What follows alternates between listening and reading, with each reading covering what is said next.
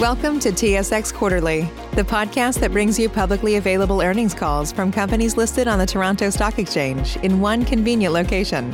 Gone are the days of looking through confusing websites. You'll find the important information right here. Enjoy the call.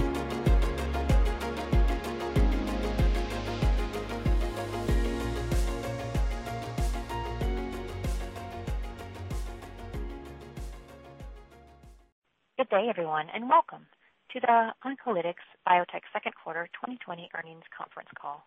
Today's conference is being recorded. And just as a reminder today, please press star one to ask a question. At this time, I'd like to turn the conference over to Tom Galassi of LifeSci Advisors. Please go ahead, sir. Thank you, operator. Good afternoon, everyone, and welcome to Oncolytics Biotech's second quarter 2020 conference call. Earlier today, Oncolytics issued a press release providing their financial results and corporate updates for the second quarter of 2020. A replay of today's call will be available on the investor relations section of the Oncolytics website approximately two hours after its completion. After remarks from company management, we will open the call for Q&A. As a reminder, various remarks made during this call about the company's future expectations, plans, and prospects constitute forward-looking statements for purposes of the safe harbor provisions under the Private Securities Litigation Reform Act of 1995. Actual results may differ materially from those indicated by these forward-looking statements as a result of various important factors, including those discussed in the Risk Factors section of the company's most recent annual report on Form 20-F, which is on file with the SEC. In addition, any forward-looking statements represent the company's views only as of today and should not be relied upon as representing their views as of any subsequent date. Except as required by law, Oncolytics specifically disclaims any obligation to update or revise any forward-looking statements, even if the company's views change. Now, I will turn the call over to Dr. Matt Coffey, President and Chief Executive Officer of Oncolytics Biotech. Matt? Thanks, Tom. And thanks to all listening for joining us on this call today to discuss our second quarter corporate update. Now, in addition to Tom, I'm joined by Andrew de our Global Head of Business Development, and Kirk Look, our Chief Financial Officer. As I begin today's call, I'd like to say how incredibly proud I am of all the members of the Oncolytics team. Their talents and unwavering dedication has allowed us to make truly remarkable progress over the last quarter, particularly in light of the unpredictable and industry-wide challenges posed by the COVID-19 pandemic. Through the efficient implementation of a robust business continuity plan, Oncolytics was able to achieve five clinical milestones, including three data readouts in the second quarter. Completion of these milestones has proved important uh, clinical validation for our unique oncolytic virus immunotherapy platform, while also advancing our lead breast cancer program towards the initiation of a registrational study. Looking forward, we are well-positioned to continue reporting a steady cadence of value-creating milestones across our diverse clinical pipeline. I'd like to move on and provide some of our highlights from our productive quarter. We remain focused on the clinical advancement of pelareorep, our intravenously delivered immuno-oncolytic virus, towards a registrational study in HR-positive, HER2-negative metastatic breast cancer. A substantial unmet need exists in this indication, as currently approved therapies are unable to produce a meaningful survival advantage for the over 112,000 patients with the disease in the United States alone. To address this unmet need, we continue to build on the results of our phase II study, IND-213, a metastatic breast cancer trial that showed a near doubling of overall survival with pelareorep treatment in HR-positive, HER2-negative patients. Encouraged by this data, we are conducting our AWARE-1 and VERSA clinical studies, the completion of which will determine the design of our phase III registrational program. Together, these ongoing studies aim to achieve three objectives to facilitate the initiation of a phase III trial. First, they aim to confirm pelareorep's immunotherapeutic mechanism of action to support the promising efficacy data generated by IND-213. Second, they aim to validate the clinical utility of our novel blood-based biomarker measuring T-cell clonality to predict the patient response to pelareorep. Finally, they will evaluate pelareorep's ability to enhance the efficacy of checkpoint inhibitors to improve patient outcomes, as there is a robust preclinical and clinical data set supporting the synergistic potential of pelareorep checkpoint inhibitor combination therapies. With these objectives in mind, I'm happy to report that the second quarter featured the achievement of multiple key milestones, which continue to drive our sustained progress towards a registrational trial. The first of these milestones came from our AWARE-1 window of opportunity study in early-stage breast cancer.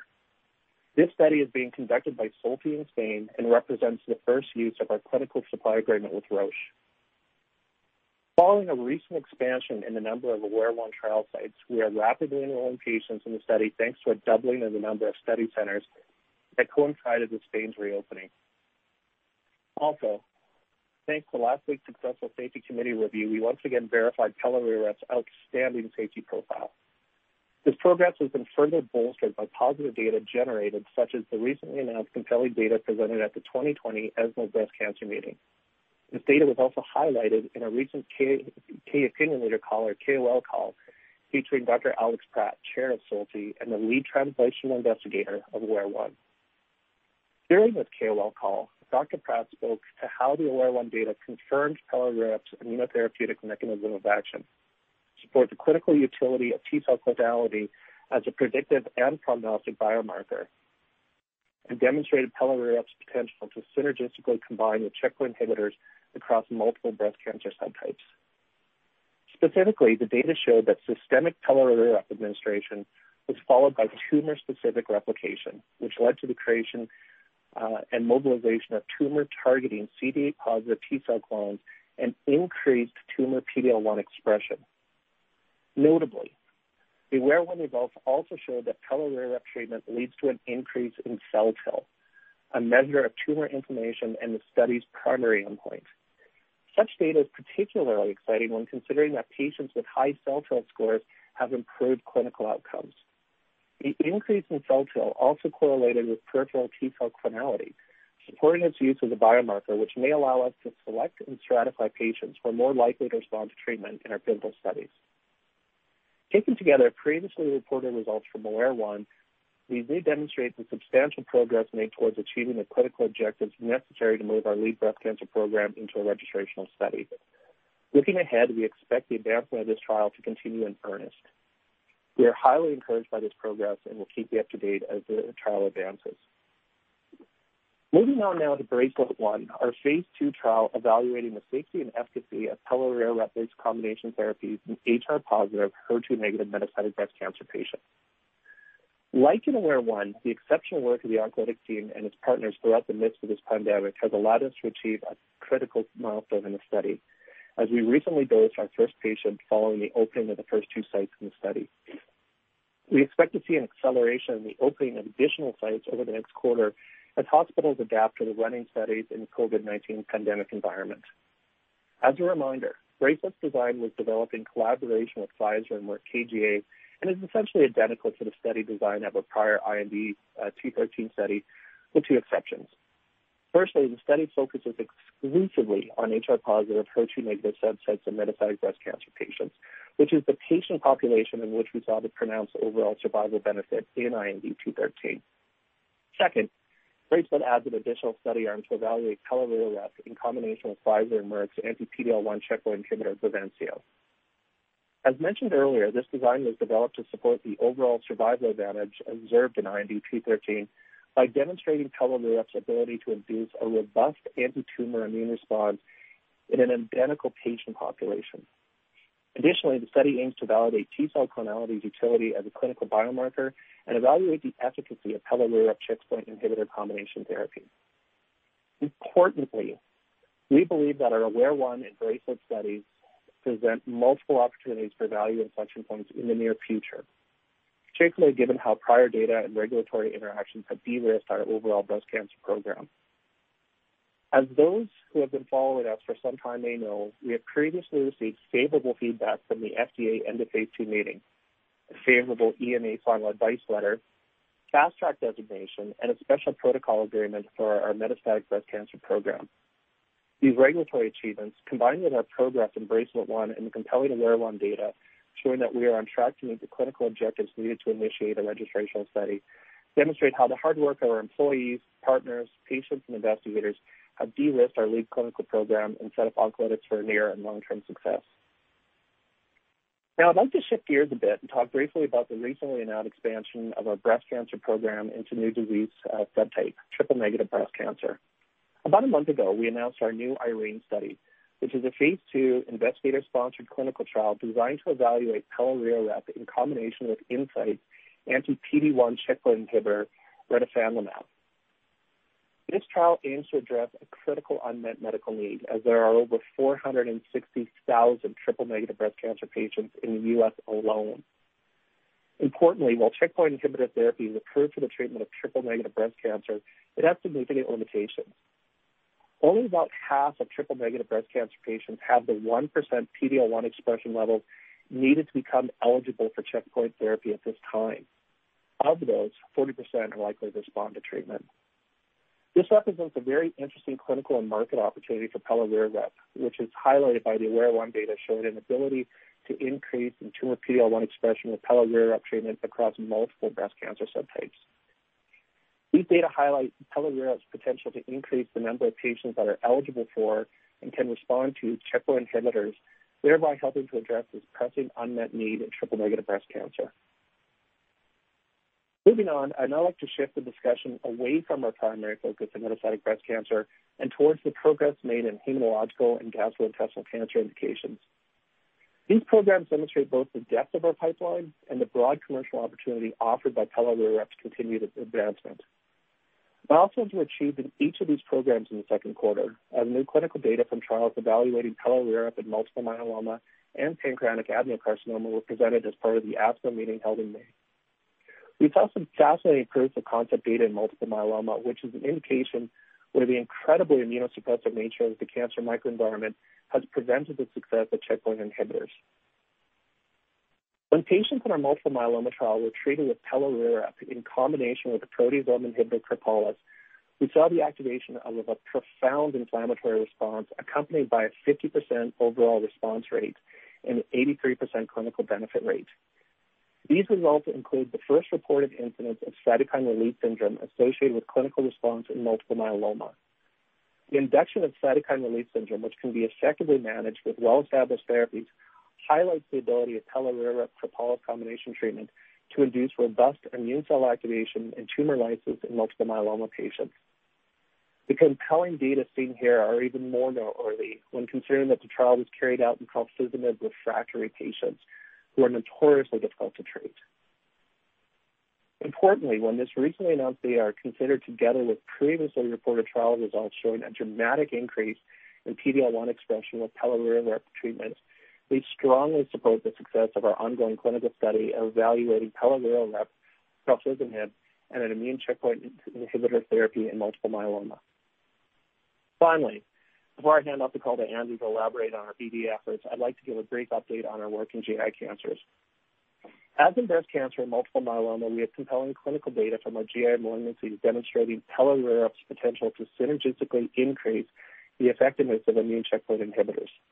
This includes data recently presented at ASCO from a trial evaluating pelareorep Keytruda combination therapy in second-line pancreatic cancer patients. These data show that the therapy was well-tolerated and resulted in tumor-specific replication, a high degree of T-cell repertoire turnover, and the creation of new T-cell clones in the peripheral blood of these patients.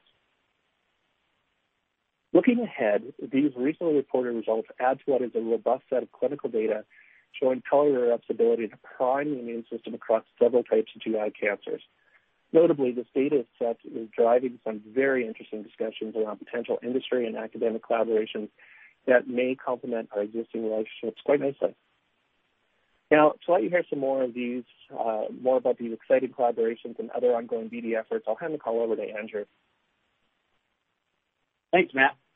As we've mentioned in the past, there's a growing interest from large pharma and biotech companies in improving the efficacy of checkpoint inhibitors by pairing them with oncolytic viruses. This has been marked by several deals by companies such as Merck, BMS, and J&J, which have typically been preceded by initial collaborations designed to evaluate the feasibility of potential combinations. This is the exact approach Oncolytics is taking with our ongoing pelareorep studies, designed to evaluate potential synergies with Roche's Tecentriq, Pfizer and Merck KGaA's Bavencio, BMS's Opdivo, and now Incyte's retifanlimab. The map the way in which we have been able to gain such extensive industry collaborations has been by leveraging our robust clinical data set and the exciting market opportunities presented by the clinical areas being studied. One recent example of successful execution of the strategy is with the IRENE study Matt discussed earlier, as pelareorep's ability to increase tumor PD-L1 levels is precisely what drove the initiation of this investigator-sponsored trial. This collaboration, along with our ongoing co-development agreement with Pfizer Merck KGaA in the BRACELET-1 study, are just two examples of how we're effectively leveraging our compelling clinical data to initiate and foster relationships with large pharma and biotech. It's also important to note that the commercial opportunity of using pelareorep to improve checkpoint inhibitors expands beyond just breast cancer. As a whole, the checkpoint inhibitor market is expected to reach $25 billion by 2022, even though less than one in five patients respond to these therapies. To further accelerate and expand growth, checkpoint companies must look for safe and efficacious ways to further expand their potential indications. Pelareorep, with its extensive synergy data and ability to be administered intravenously, represents an exciting opportunity to do so.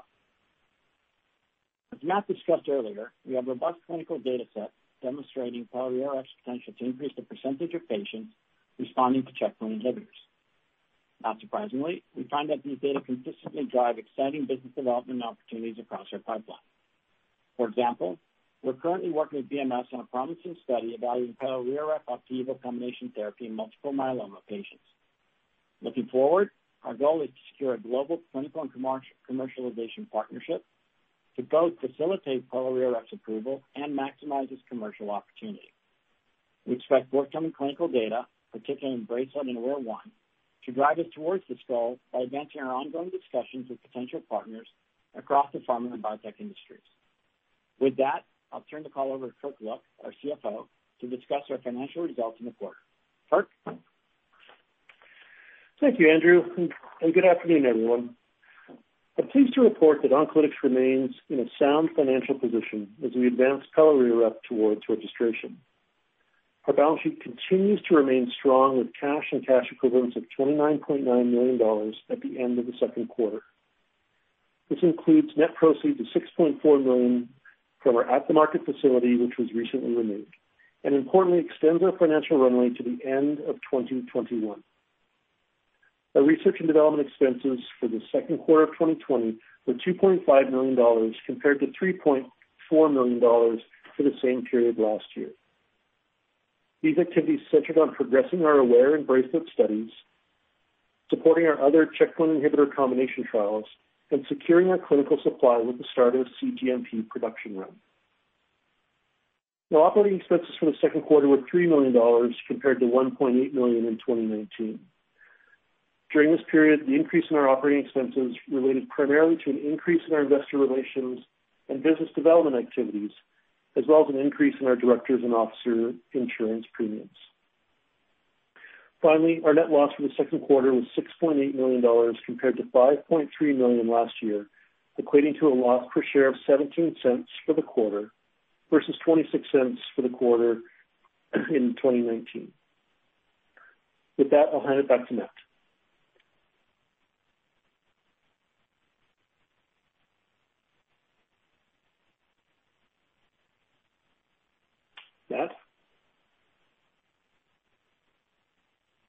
Sorry. Thanks. Before we move on to the Q&A, I want to briefly emphasize the differentiated we are in the world of oncolytic viruses, which as Andrew mentioned, is an area of great interest to large pharma. Almost all other oncolytic viruses in development either have at least one and often both of these two characteristics. They require special handling procedures due to the BSL-3 classification, or they require intratumoral delivery and therefore cannot reach metastatic disease. Notably, pelareorep is administered systemically by nursing staff, requires no special handling procedures, and has been clinically demonstrated to selectively replicate in local and metastatic tumors. These characteristics offer Oncolytics substantial competitive advantages over other oncolytic viral companies. Further, pelareorep remains the only viral agent to show a survival benefit in late-stage metastatic breast cancer and is supported by data from multiple clinical studies demonstrating its potential to augment checkpoint inhibitor therapy. Looking ahead, we expect to build value through the sustained progression of our clinical programs and the continued development of our industry partnerships. We believe we are well on our way to advancing our lead HR-positive, HER2 metastatic breast cancer program into a registrational study, and we continue to work diligently with our academic and industry collaborators to broaden our commercial opportunities in hematological and GI malignancies. Though we expect the future of the pandemic to present challenges across the biotech and pharma industries, the extraordinary dedication and talent displayed by our employees and partners over the last several months makes us confident that we will continue to build on the positive momentum generated last quarter. This will allow us to continue generating value for our shareholders and, most importantly, improve the lives of cancer patients. With that, I would now like to open the lines and take some questions. Operator? Well, thank you. If you'd like to ask a question at this time, once again, as a reminder, please signal us by pressing star one on your telephone keypad. If you're using a speakerphone today, please make sure your mute function is turned off to allow your signal to reach us. Once again, that's star one to ask a question. We'll pause just a brief moment. We'll take our first question from Jonathan Aschoff with Roth Capital Partners. Uh, thank you very much. So the line's a bit staticky, so I hope you can hear me. We've had a bit of a storm over here. But uh You've um, alluded over the past six months or so um, about moving into GI cancer, and I think I heard you extremely briefly mention it in your prepared remarks. But can you better elaborate on the developments in that disease setting? Yeah, no. Um, Andrew's been very busy in this regard. Um, we are working on various protocols now. What we're what we're contemplating, um, and hopefully in the context of an industry partner, will be a GI uh, basket study, if you will. We've seen positive results in colorectal. We've just published those results. The NCI published a positive study in pancreatic cancer in pre-selected uh, patients with CEACAM6 expression. So we, we very much believe it's an area that we should be pursuing. We we do have a number of industry partners that we're courting for this. Uh, The protocols are nearly completed. Um, so I I, think it's just a question of execution, and then hopefully that will be uh, a 2020 event. Obviously, um, everybody's stuck working from home, so it's hard to get committee approvals. But Andrew's done a phenomenal job of moving these initiatives ahead for us, and it's something we hope to be able to announce uh, second half of the year. Okay. Uh, the second question is a couple of sentences, so just kind of bear with me. But, you know, when will you see a critical mass of data in breast cancer? You know, you've been doing a bunch of stuff in breast cancer, and I guess, correct me if I'm wrong in these numbers, but since early 2017, when you read out IND-213, that was about 77 patients. And then I, I believe that what we have seen from then has just, or since then, has just been about a dozen or so patients, uh, the first dozen or so from the very young. Um, when I say critical mass, you know, when will you have a critical mass of patients in breast cancer, you know, some line of breast cancer, I mean enough data so that you can construct a pivotal trial containing only one variable between only two arms so that you can best see the contribution from It's a great question, and it is one that comes up all the time. 77 patients and you, you know, the study in terms of being that small is very very clear.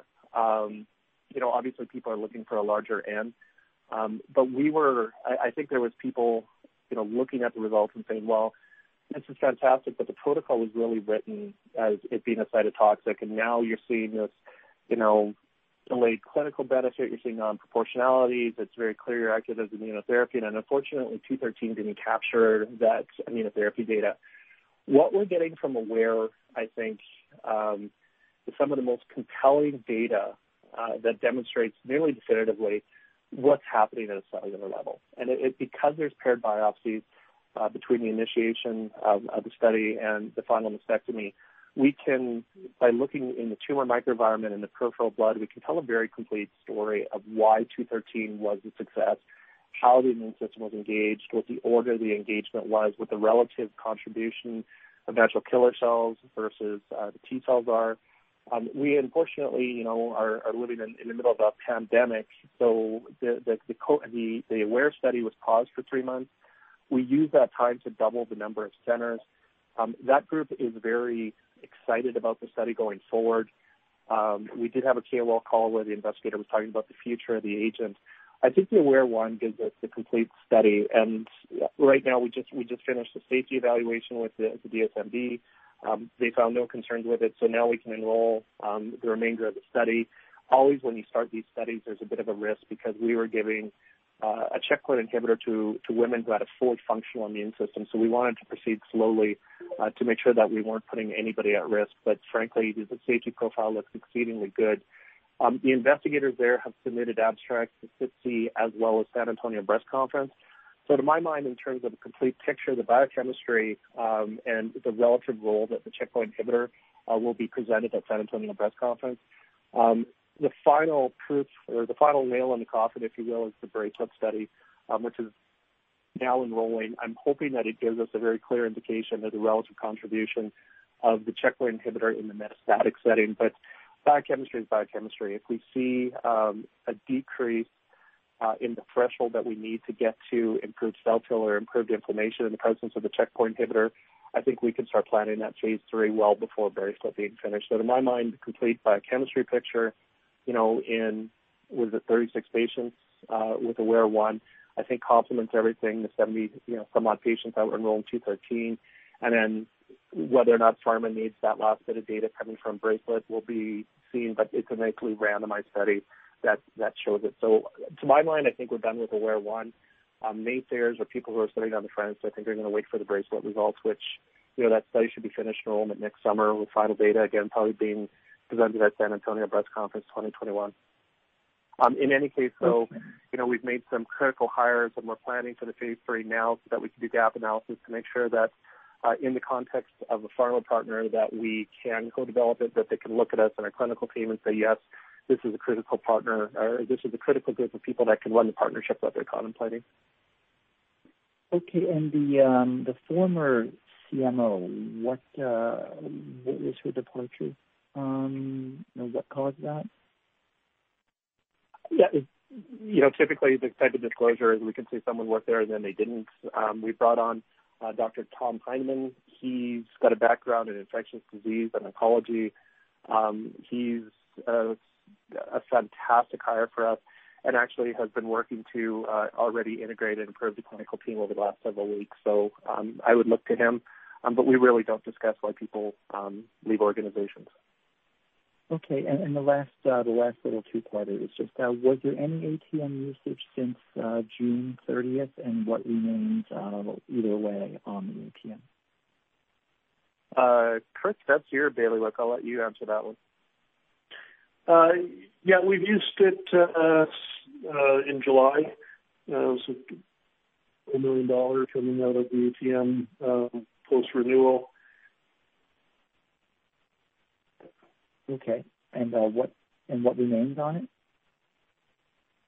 Uh, that would be uh, 38 million. Okay. Thank you very much. Thanks for taking all the questions. Yes, Robin. Just a reminder to our audience, star one. If you have a question or comment at this time, that's star one. We'll move in next to John Newman with Canaccord.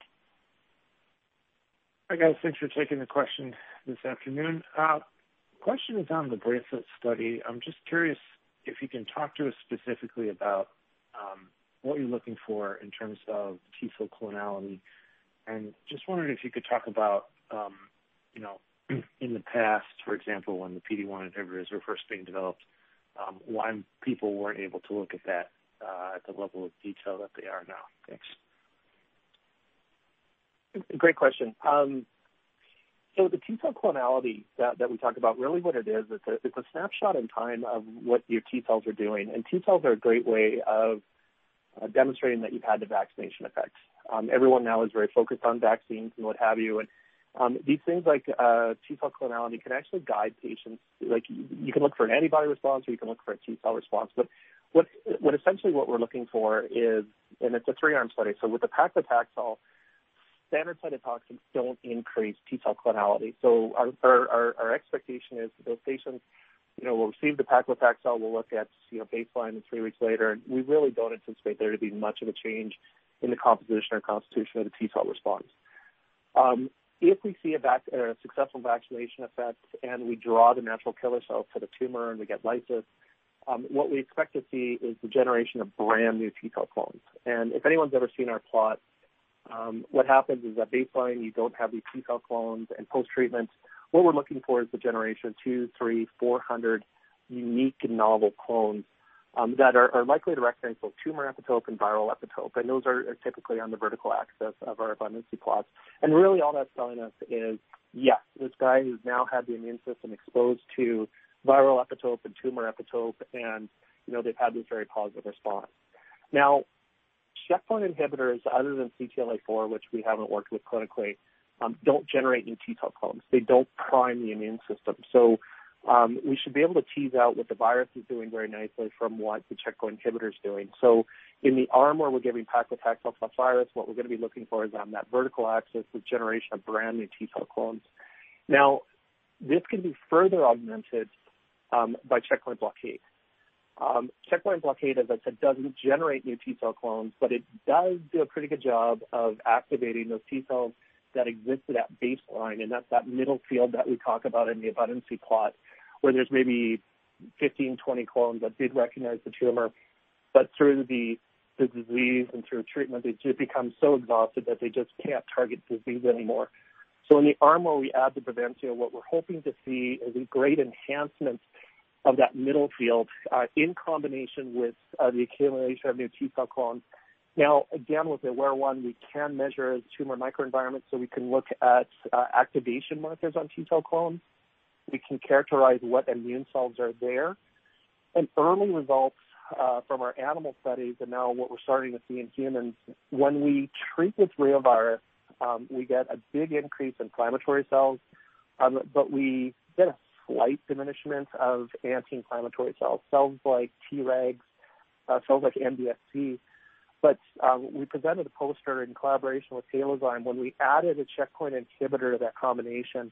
What we find is within the tumor and microenvironment, the anti-inflammatory cells, these Tregs, these MDSCs, are eliminated from the tumor microenvironment. So AWARE-1 gives us a very complete picture of which uh, inflammatory cells are there, which cells are not there in the combination, um, what cells are activated, which ones are still basically suppressed from working. So we get a very accurate depiction, and that points us to very obviously you want to have an elimination of the anti-inflammatory cells. Early results are suggesting that that's what happens uh, through the activity of the checkpoint inhibitor. So we'll have a much more complete picture of that, and that'll be presented. Uh, I know they, they they have submitted to San Antonio. Um, they are planning on submitting to SITC. Um, and we should have sufficient data. Now that Spain's opened up, they've been able to ship all the samples off, so we're doing uh, imaging mass specs we're doing T cell clonality. We're measuring all the cytokine response. We're measuring the gene response. Um, a recent publication we had has demonstrated that reovirus treatment in combination uh, with cytotoxics, we would actually see uh, genetic changes. We'd see overexpression of pro-inflammatory genes. These were expressed as markers as well as cellular changes.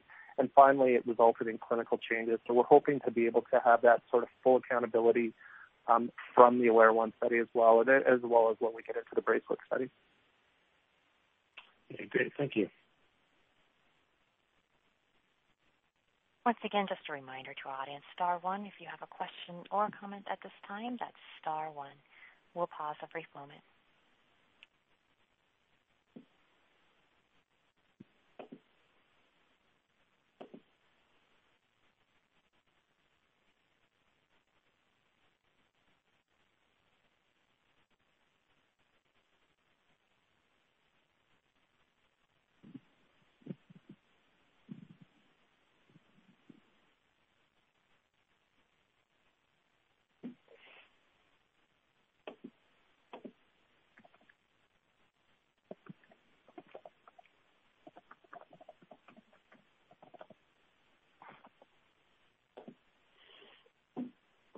It appears that's all the time we have for questions at this time, everyone. I'll turn the call back over to our speakers for any final or additional remarks. Thank you, operator. I appreciate that. And listen, thanks everyone for taking the time to listen to these calls. I appreciate it. It is earnings season. It's very busy. Um, other than that, I just wanted to thank everyone for their time, and I wanted to thank all the staff at Oncolytics for all the hard work, and all the collaboration, all the industry participation, and the patients and their family for participating in the studies. Thanks very much, operator. You're quite welcome. That does conclude our conference call for today, everyone. Thank you all for your participation. You may now disconnect.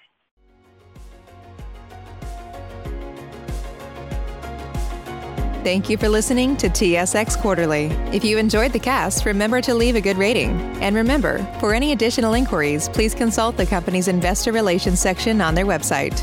See you next time.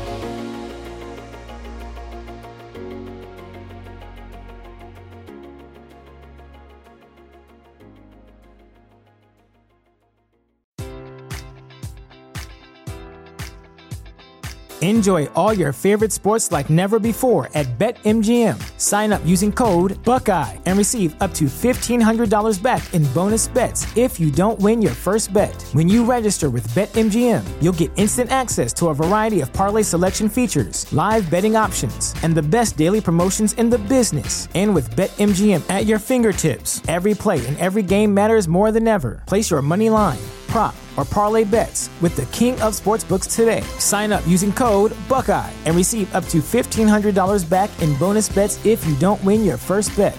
BetMGM and GameSense remind you to play responsibly. 21 plus and present in Ohio, subject to eligibility requirements. Rewards are non-withdrawable bonus bets that expire in seven days. Gambling problem? Call 1-800-GAMBLER. In partnership with MGM Northfield Park.